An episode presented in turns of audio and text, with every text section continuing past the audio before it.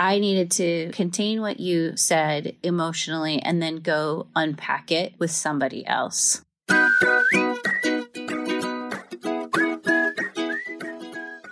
Hello, welcome to Hi Mom, Let's Talk. This is our mom and daughter podcast. I'm Ingrid, I'm the daughter. I live in New York. And I'm Vicky, the mom. I live in Los Angeles. We're figuring out life from opposite coasts, doing our best to cultivate a raw and transparent relationship that is also generous and safe. So, Mom, let's talk.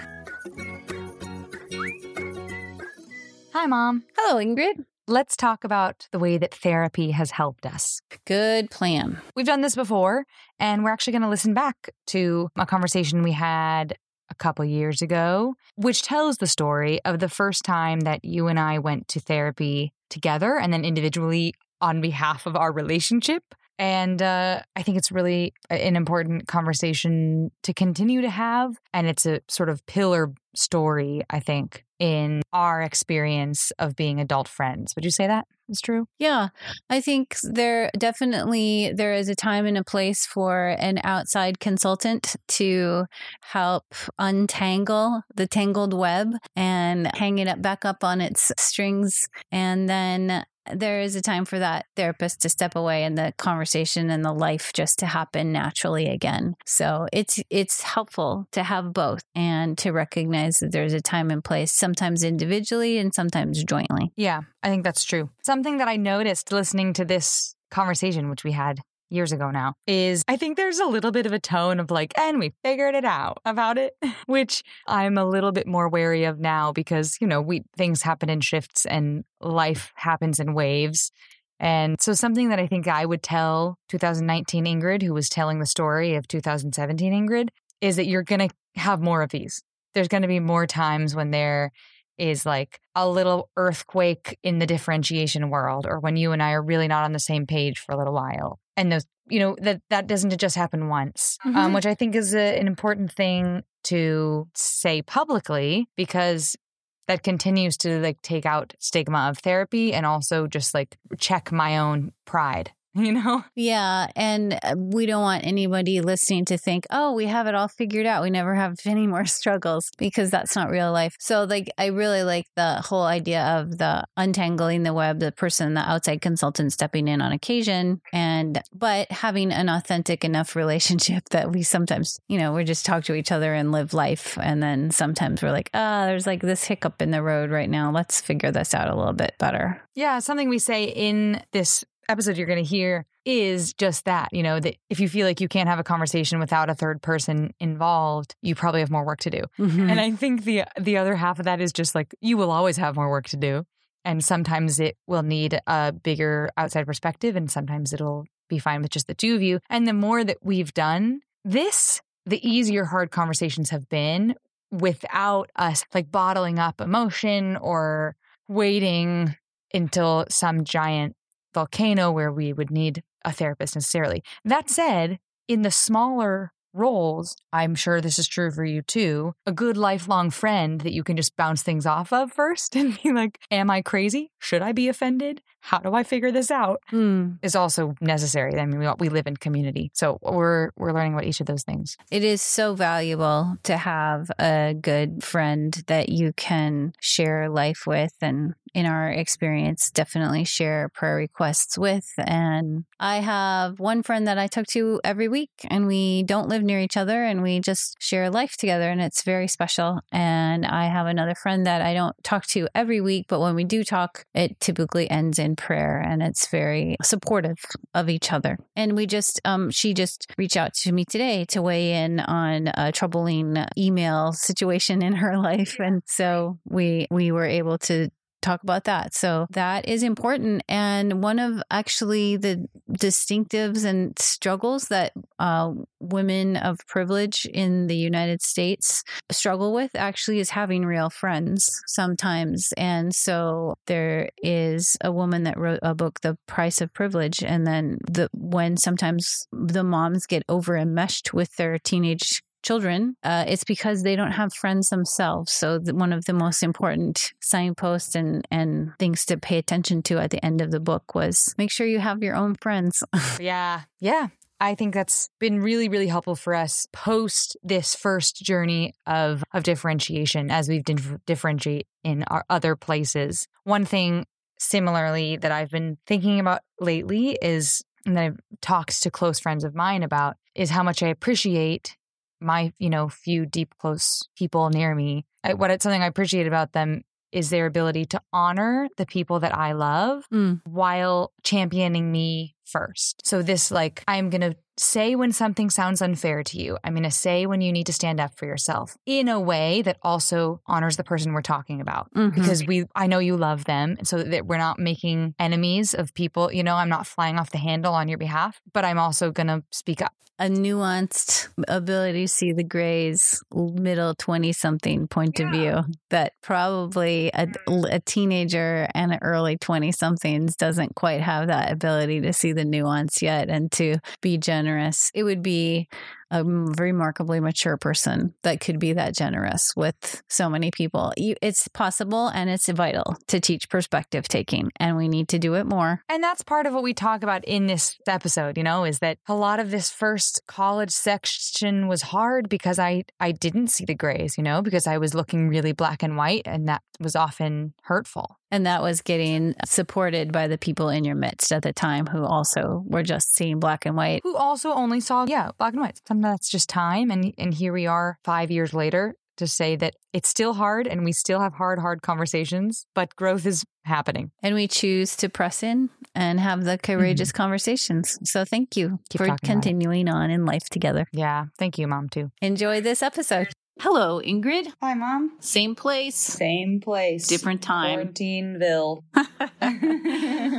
That's right. The other day, I was thinking, oh, how did I get started thinking about this? I think it just occurred to me that we hadn't yet talked about therapy, which must have occurred to me because everyone is talking about mental health right now, which is great. I'm really glad that they're doing that because this is an unprecedented time when it comes to mental health. But I think what's interesting about our therapy story is that we've both had therapy in different ways and we've had some family therapy as well as our personal therapies. And it has actually had an influence on our relationship. So that's what we thought we'd talk about today. Therapy, counseling. Mm-hmm. Sometimes people call it counseling. Yeah. Other names, different names for it. Yeah. I guess that's true. Therapy is kind of an older name for it. Counseling is a little bit more in vogue. But then it kind of goes further to, I think you could make a case for like life coaching being counseling in a sort Yeah. of different way. Yeah. Or you have like a spiritual director or mm-hmm. something, which is Mhm. kind of counseling also. Yeah, that's true. Life coaching is in vogue right now in the spiritual community. Spiritual directors in vogue, although I heard about it a while ago. I think therapy still is kind of a common thing. I think one thing is that younger people don't have trouble using the word therapy. Maybe people Right. older in the boomer generation have more trouble using the word therapy because it wasn't quite so in vogue in their generation. Although people that are boomers now sometimes get therapy too. Yeah, yeah. We've kind of like reclaimed the word, made it a little less taboo hmm as mental health has become less taboo also. Yeah, so I went to a university that had a, a psychology, school of psychology. And so they had therapists in training. So you could get $5 therapy sessions or something like that. Yeah. So I took them up on that. That was my first experience with therapy. And I enjoyed it. I've always enjoyed personal reflection and kind of like the life coaching thing. I've had a mentor since I was in junior high, kind of Hmm. off and on in my life, a one on one mentor who kind of works as someone to bounce something off of. So the concept of therapy appeals to me and someone that's trained in it. Mhm. There has been times in my life where they have appealed to me more than a mentor that's kind of a lay person that just does Right. talking. Yeah. but not always. I mean, sometimes there's, a, you know, a friend can speak as much truth into my life, as much exhortation and encouragement as anything else. That's interesting. Did your mom choose your mentor when you were in junior high or did you? No, not like I did to you. Uh, I didn't mean to tell you to call you out, but I Uh, wondered if that's where you got it. Well, because I was following the coaching of the day, which is high schoolers, teenagers do well with five adults in their their life that pay attention to them. So a one to five ratio. So I tried to orchestrate that mm-hmm. in the way I could. I never felt very successful, especially with you, but not really with Ellen. And I haven't even tried with Audrey. But Audrey has a different community. So it works well. My uh, mentor was through my youth group, though, kind of like Audrey. Oh. So I had a really strong youth group. It started really in ninth grade. I had one youth leader, and then in college, I had another leader who I would meet with one on one for coffee. And then when I changed and moved to California, I had a leader who I met with. And then I did the therapy, the counseling session, and that was good and kind of exposed how I cope mm. and how I disengage and detach. From hindsight and looking back on it, I think, oh, I didn't know very much then, and there wasn't a lot of language around it. So, you know, so much more research has come out in the past 25 years. But one of the things that the therapist brought to my attention is my coping mechanism was to detach when things became stressful. Mm. There was one time when it was pointed out to her because she missed an appointment we had. And so we came back for a follow up appointment and she just asked me how I felt about that. And I kind of, you know, shrugged my shoulders and I was like, oh, it's okay, whatever. and, and, then she pointed it out and she said, okay, well, that's like a detaching oh behavior kind of thing. Like, I thought I was being chill. yeah. Yeah. So it's interesting. I didn't know that you had a mentor all the way through high school. That seems really forward thinking of a high schooler to want to meet individually with an older person. I guess if it comes from youth group, you already have an experience yeah. or a relationship there. But anytime that I've sat down and been like, will you mentor me? It always then feels awkward because then you both sit there like, well, here we are. Yeah, I don't think we talked about it that way. You know, and she didn't say, mm. I will be your mentor, but I went to a larger church my family went to a small church, but they allowed me to change churches for the youth group because they had a larger youth group. So they had a staff female youth leader and a staff male youth leader. So the staff female youth leader just reached out and connected with me and I responded. Hmm. So that kind of the way it still happens. Yeah. Uh, so we didn't like have a lot of formally orchestrated things. I really enjoyed that someone to work through things with in high school. And for me, it helped as I followed Jesus. We might probably read some books together. What was your experience like when you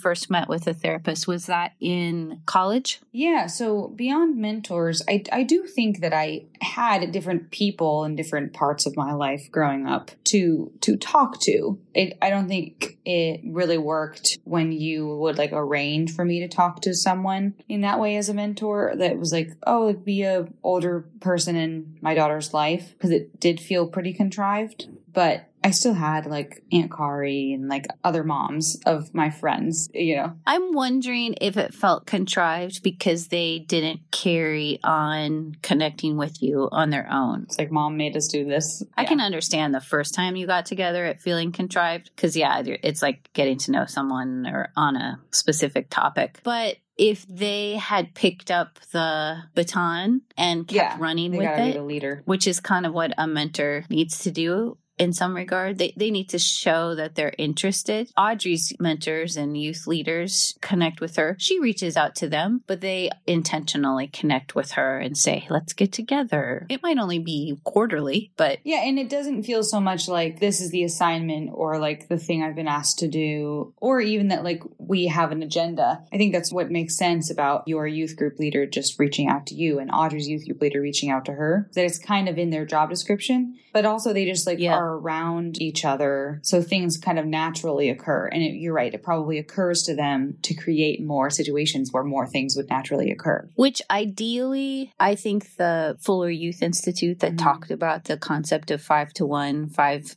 adults in the life, you would have five adults in your life who would be interested and that would just invite you over for making cookies. Uh, but I think that did happen. It just happened maybe in a like small group setting where Mrs. Cross Crosby was a huge sounding board for all of the girls that were originally in Girl Scouts and then kind of grew up oh, together. Yeah. And my best friend Sierra's mom and I have a relationship like that where anytime I was sitting in her kitchen, she'd ask me some deep questions yes. and like really have a relationship. Evangeline's mom as well. You know, those became like second moms to me in the different parts of my life. And that that was mentorship. That is very good for me to hear. I'm glad to hear that because as much as I tried to orchestrate it with people I thought, you know, sometimes I tried to orchestrate it with people that were between our generation, like 10 years younger than me, Yeah. 10 years older than you kind of thing. That didn't always work, but that's good for me to hear that my friends and the moms of your friends were in your life and spoke into you. Yeah, I think it happened naturally. Actually, on Mother's Day, I got a lovely note from one of Audrey's friends who said, Thanks for Oh. being a mom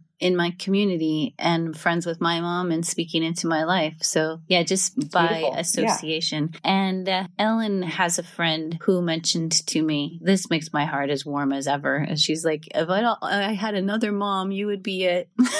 I was like, Thank you.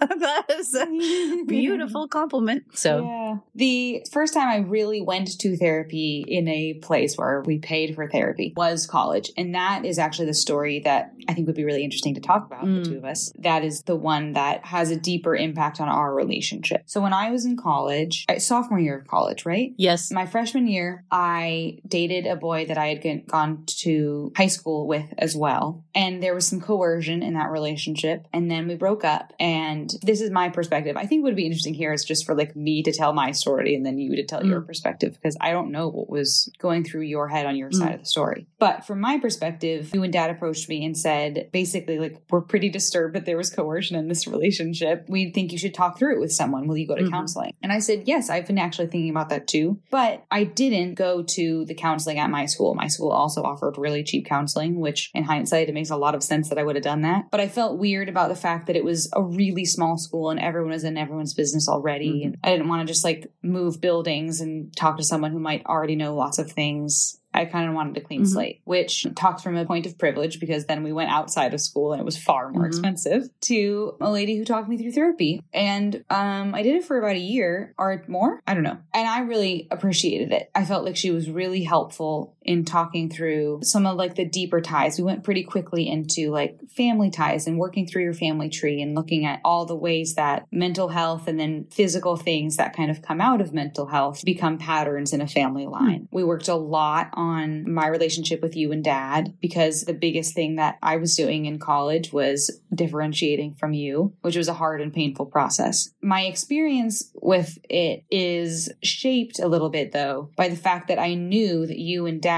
wanted me to talk about the coercion in my first relationship. And I wasn't that concerned about it. I was like, you know, yes, it happened. I understand that it happened. We're both young and learning. I don't feel extremely violated. I understand, like I, I, like I've, I figure I get it. I, I don't, I don't feel like there's a lot of baggage there. I don't know, but I never like in depth talked about it with my counselor, and that seemed to be a huge problem for you guys. So, like the fact that I was going to counseling and my counseling was not taking the turn and the direction that you and dad expected it to seemed to create a lot of division between us. Dun dun dun. just as far as that goes, I don't know. It's just like that far in the story. How did that work from your perspective? Yes, that's it. It's interesting to hear your perspective and hear the language that you use around it. My memory of it is that it lasted only 10 months. I think we we got to a price limit and we were said, "No, we're not spending any more money on this. we're not getting our money's worth out of it. If you want to keep meeting with her, you can, but we are not spending one more dime on this. And so, yes, I, that's my memory of it. I don't think that we spent more than that. So the the first relationship when we found out ab- about it was super troubling and upsetting to us. It didn't occur to us immediately to take action. It kind of settled on us because I think probably the first time we heard about it, we didn't give it as much weight either. So it's probably partly like the context we live in and hearing about it. The Me Too movement hadn't started then, but I would say now, looking back on it, that would totally fit into the Me Too movement concept. So being in the context we live in now with the Me Too movement, probably I would raise my hand and say something sooner to one of my children. But from what we understood then, yes. So we d- suggested finding a counselor. We agreed that maybe going outside of school was a good idea because it was a small school. But it was really surprising when the direction that the this counselor took was to turn you back towards your family and recognize the differentiation in your family system. And as I recall, her mission and vision and goal was to help young women differentiate from their families. Mm-hmm. From my perspective, it didn't happen in a gracious and kind way. And I know I have memories of when I was in my early 20s in college saying things to my parents that were harsh and cold. And I think back to them now and shudder and think, oh, I was so mean and rude. And that's, oh, yikes. So I kind I can understand that. I understand how 20 year olds, the edge is, is sharper, the blade is sharper, and you just cut through things and you don't understand how to be gracious and kind because you are trying to differentiate. So it has to be like a kind of a clean cut and right. the graciousness and kindness is missing. But the, the whole entire mission and focus of her therapy seemed to be let's differentiate from your parents. And then when we would kind of ask you, and we wanted to leave it private and we asked you, and sometimes you said, you know, part of what I'm learning is not to tell you everything. So that was kind of hard, but we tried to respect that. And that was kind of blunt. Mm-hmm. But then when we asked you, so did you talk about your relationship? And you said, no, I haven't. And then daddy and I thought, um, wait, what are we paying for here? the point of this, the point of this is to help unpack what happened in that relationship so that it doesn't happen again. So that was upsetting mm-hmm. That you didn't bring that up and talk about that. In addition to what you did seem to be talking about was the whole let's differentiate from my parents kind of thing. And it didn't really happen in a gratitude filled way. So I don't know if there's a it, no no family's perfect and every family has ruptures and it's all about repairing. That's I just yeah. taught a family class on that this week on ruptures and repairs. So I don't know if it's possible to be completely smooth sailing. I don't think it is. That's unrealistic. But the concept of having gratitude for where you, you came from seems hmm. to be a valuable one. And that seemed to be missing. It, it seemed kind of like a harsh turn from you because it was uncharacteristic. The way you started talking to us, hmm. the way you stopped talking to us. yeah. The way you were withholding information was uncharacteristic to you. So for us, the influence that you were receiving from that therapist wasn't positive and filled with gratitude. So that's in my perspective why it was really hard. That's so interesting. I'm really thankful to hear you talk about that. One, because this podcast in itself is a huge place of repair for yes. you and I. That that was the rupture and this is the repair. yes. I think. Yes. In a lot of ways. That's so interesting because I did not it did not occur to me that it wasn't usual to me that it wasn't characteristic of me. Mm. I didn't know that. I didn't know that there was like a f- switch. I do know that there was something, maybe it's just the time, maybe it was the influence. There was something that felt time sensitive about it, which is ridiculous because we have our lifetime to work on our relationship, but it felt like it's now or never in this like transition into differentiation. And maybe this is something that you can remember from you being 22, but there's, there's something just, just as painful for me about it, about not withholding things. And I've mentioned this before this whole like, because I'm differentiating, there will never be quite the same like run to mama because she knows everything about the whole world. Mm. Trust in my mm. heart either. Because I know that you're a real human, which is exactly how I should mm-hmm. see you, except that it's not how I used to see you. And so, because that's painful for me too, it's easy to react too harshly just to get it over with, like ripping oh, off yeah. a band aid or, or cutting things too too close just to prove to myself I can do it. I, I, bet there was some of that in there as well. Yeah, I think so. That makes sense. I cannot tell you why I didn't talk more deeply about my first relationship. I think, and you've mentioned this before out of your, like the things you've read from the studies at Fuller Seminary and the psychology of growing up, where like older teens into 20s feel invincible. Oh, yeah. I'm sure that was that must have been a lot of it because I don't know. And I know that there was coercion in my second relationship, and so I look back at it going, "What was I doing? Mm-hmm. Like what? And what might have been different?" And you can only work in with what ifs for a very short time, otherwise it becomes unhelpful. Yeah. Um, but what if I had talked more seriously with my counselor about my first relationship and I dug d- deep and allowed myself to feel hurt and to to allow allow the shame to be there to work through it? What, what would have happened in my second relationship? I don't know but hindsight is very much like, oh, mom was mm-hmm. right, as in most things. well, yeah, hindsight is 2020, but also I had my spiritual director this week pointed out to me when I was sharing with her something about my past, the decisions I made, because I heard somebody tell a story and that made me reflect on the choices I made. And she said to me, but what if it wouldn't be different? You know, you're thinking about the what ifs in this direction. What about the what ifs in this direction?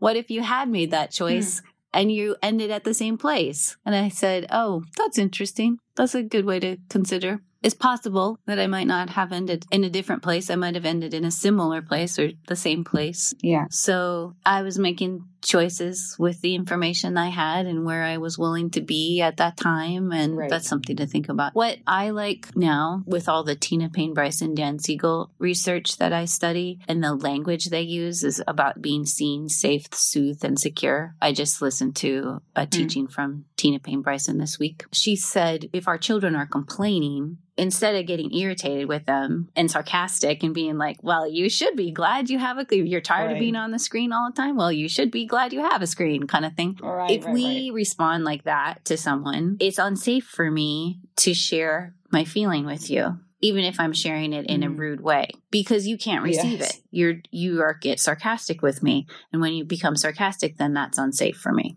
And I know yeah. I have been through a lot of life. Reflecting back now, there's a lot of relationships that I have had where maybe not all the time, but in certain instances, in certain topics, it's unsafe for me to be true to who I am with that person hmm. because they can't be a container of my emotions. So this is the advanced language mm. that I have at my advanced age and all the teaching that I have that would be lovely if I had when I was younger. So I know that I have been unsafe for you guys, for my husband, but mm. like particularly for my kids at certain times with certain topics because I yeah. have not been able to be a container for your emotions or for what you're thinking or for your experiences. Sometimes I think by the grace of God, I have been an exceptional container for your emotions. Yeah. And I do fully believe that that's the covering of the Holy Spirit in the moment. And I'm so grateful for God in my life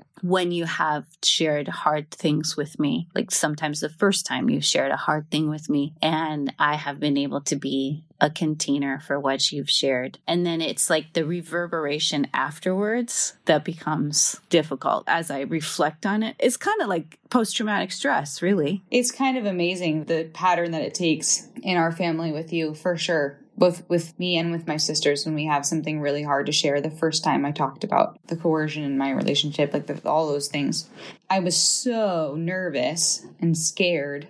And it was 100% the Holy Spirit over you to be so kind and, and clear and accepting and loving mm-hmm. in that mm-hmm. moment. And you're right. It is all, it's all of the after, it's all the talking about it afterwards or not talking about it or reaction that is, mm, I don't, less, less than holy, gracious, less gracious less whole. Yeah, exactly. A little more of a train wreck sometimes between the two. But it's really the post traumatic stress. It's kind of like when a trauma happens to someone, you go into a period of shock and then mm-hmm. it's the traumatic stress afterwards that is hard to manage because it kind of continues longer. It's not a clean heal. So the reverberations of the trauma keep reverberating out. Yeah yeah, that's hard to handle. That's hard to be the container of. And just recognizing that we're two people and, and you recognizing, okay, I shared this with my mom. She might have some trauma in hearing this too because she wants to defend and protect me. And this is really hard for her to hear because all my right. life I've lived to defend and protect and keep you safe and seen and soothed and secure. Yeah. But then we've received training this year where we really understand I cannot control you.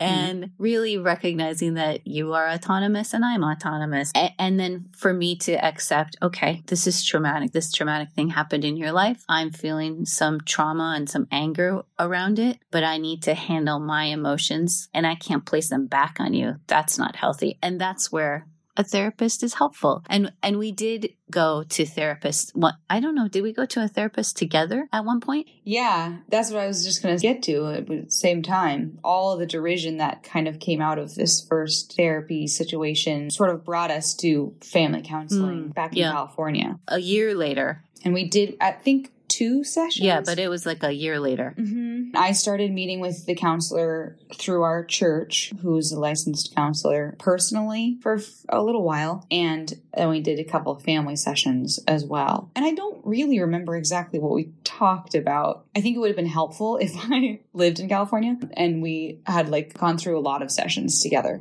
Mm. We went through some sessions, Daddy and I, together, and then on our own individually. And that was helpful. It was helpful for me because just like I just said, I needed to contain what you said emotionally and then go unpack it with somebody else. And that right. was helpful for me. That was like the crucible of parenting an adult and mm-hmm. living as an adult who is more than a parent. Like this whole tagline to our podcast was yeah. when I went to therapy by myself and had the conversation with my therapist about my brokenheartedness and not being able to protect you, about feeling mm-hmm. rejected in some areas, about feeling unvalued as a parent, about my hopes and dreams that I had tried to convey to you not being what was held to in your life for some reason or another. So I had to do a lot of sorting that out with a therapist.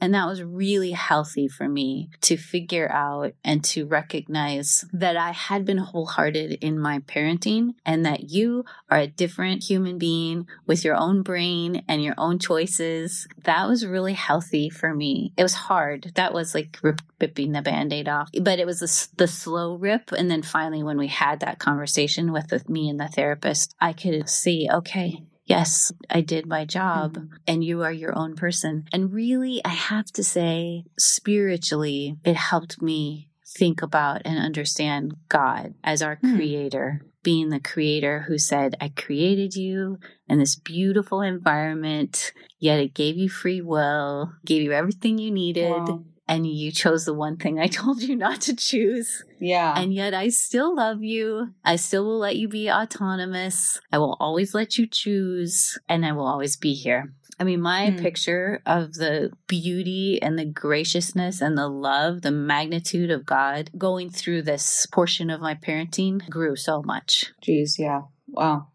Those couple therapy sessions that we went to together just as a family, mom, dad, and me, because we didn't have the time for me to like sit through lots and lots of family sessions all together, I ended up mostly just being like needing a mediator to to ask forgiveness from each other. It was just like a lot of mm rehashing past hurt. And then it was like, okay, I guess we're okay and we'll move on. She's kind of facilitated a giant apology. Which is good. That's useful on occasion. Definitely. Well, it's helpful if the therapist can be the catalyst, but is not the only place that you can talk about it. Because if if you can only talk about hard things with a third party, then yeah, then there's still trouble.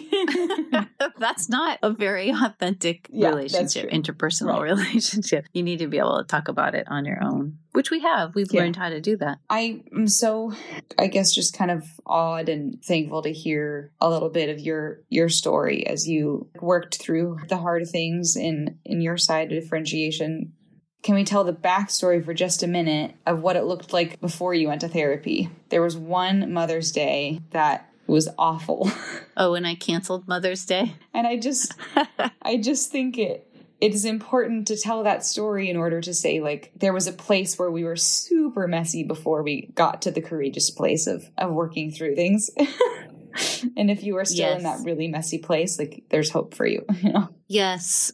I did. I canceled Mother's Day. I talked about that in my parenting class this week because it was painful. Yeah, and there are painful Mother's Days when your children don't appreciate you. Uh, it for me, from my vantage point, two of my three children seemed really flippant. My my third was too young, mm-hmm. and uh, she was just kind of going along for the ride at the time but you two older ones were differentiating from me and it just felt like the hallmark postcard holiday that it can be. Just like oh i got to remember to say happy mother's day to my mom today. But it didn't feel sincere at all to me and i am about sincerity and words mean a lot to me. So i just felt upset and my response historically has been to detach and to recoil and to pull away. And it, it, took effort for me even to speak up and share how upset I was. But I did to daddy. And I think we, together, I think I said, I just don't even feel like celebrating Mother's Day. And I think he's the one that came up with that words we're going to cancel mother's day today because this is not a happy day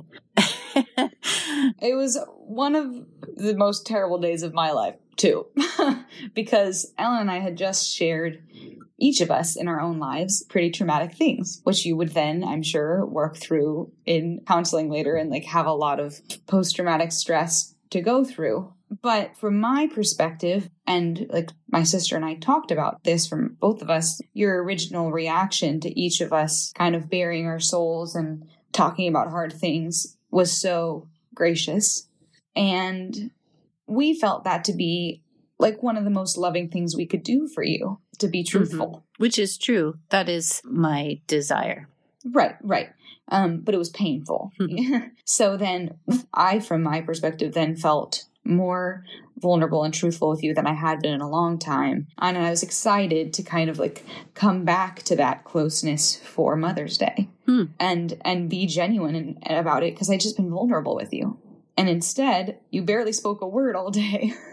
and it was like the, the iciest I've ever seen you. And we tried to like go on a hike as a family because it was not a Mother's Day thing and it was just miserable. And I felt such shame because I, because I think your words were, I, I don't feel like a mom. Hmm. So I just felt like I had ruined it. Thank you for sharing that now. That is hard. I didn't know it'd be that hard to talk about. it was it was a hard day. And we each come at it with our own perspective. Yeah, the, I guess the it shows that the depth of our love for each other that it it, it is so hard for us to yeah and and it, the it shows the hopes and dreams that we have for each other that it is also hard for us to think about and and it, and it brings up the pain yeah yeah for both of our desire to be to be vulnerable and hold each other in a in a deep relationship does is kind of shown in those two stories of mm-hmm. canceling Mother's Day and then working working through all the things that made it feel like we should cancel Mother's Day. it's hard not to be received. You I think yeah. felt Both I think you felt unreceived on that day. But you had felt unreceived for a year. I had felt unreceived. Which is what brought at, us there. Yeah, at many different times. And I I reflect on that. I reflected last week on on Mother's Day looking through I was looking through some some old pictures and there are pictures that I have that I don't like looking through.